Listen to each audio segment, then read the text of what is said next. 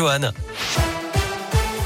Salut Cyril, salut à tous. À la une des masques chirurgicaux pour l'ensemble du personnel enseignant d'ici la fin du mois. C'est la promesse faite par Jean Castex ce matin alors que plusieurs pays européens, dont l'Allemagne et l'Autriche, imposent déjà le masque FFP2 plus protecteur. Pour son utilisation, le Premier ministre déclare attendre l'avis du Haut Conseil de la Santé publique. De leur côté, les députés ont adopté ce matin le projet de loi transformant le pass sanitaire en passe vaccinal après plusieurs jours de débats houleux à l'Assemblée nationale texte sera examiné la semaine prochaine au Sénat pour une entrée en vigueur espérée le 15 janvier.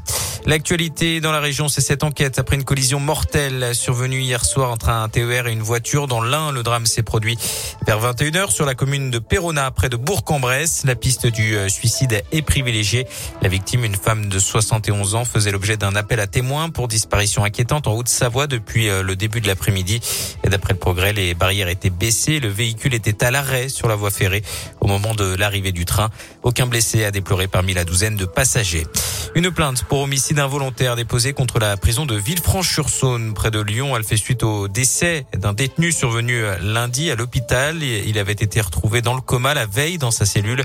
D'après sa compagne, la victime souffrait de diabète et aurait manqué d'insuline. Elle accuse l'établissement de ne pas l'avoir secouru comme il le fallait. Une enquête est ouverte.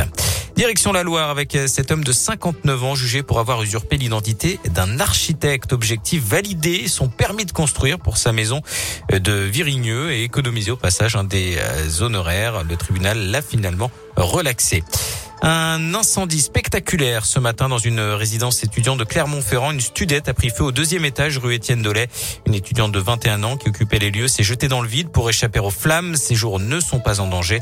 Et trois autres personnes ont été hospitalisées pour de légères intoxications dues aux fumées. D'après la montagne, c'est une trottinette électrique restée branchée et qui serait à l'origine de l'incendie. Du sport et du foot, un nouveau match de la 20e journée de Ligue 1 reporté à cause du Covid. Il s'agit de Lorient-Lille qui était prévu samedi. 12 joueurs bretons sont à l'isolement. C'est le deuxième match reporté après Angers Saint-Etienne. Dans la rubrique Mercato, on a pu voir deux nouvelles têtes justement à Saint-Etienne ce matin à l'entraînement.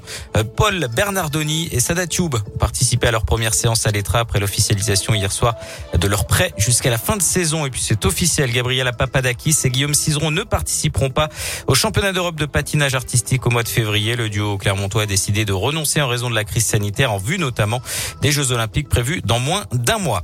Et puis la météo avec euh, le ciel qui se couvre progressivement sur l'ensemble euh, de la région. Au niveau des températures, comptez 5 degrés à Lyon, même chose à Mâcon, 2 à Clermont, 3 à Bourg-en-Bresse et un petit degré à Saint-Etienne. Un temps variable à prévoir demain avec de possibles averses de neige en journée un petit peu partout dans la région.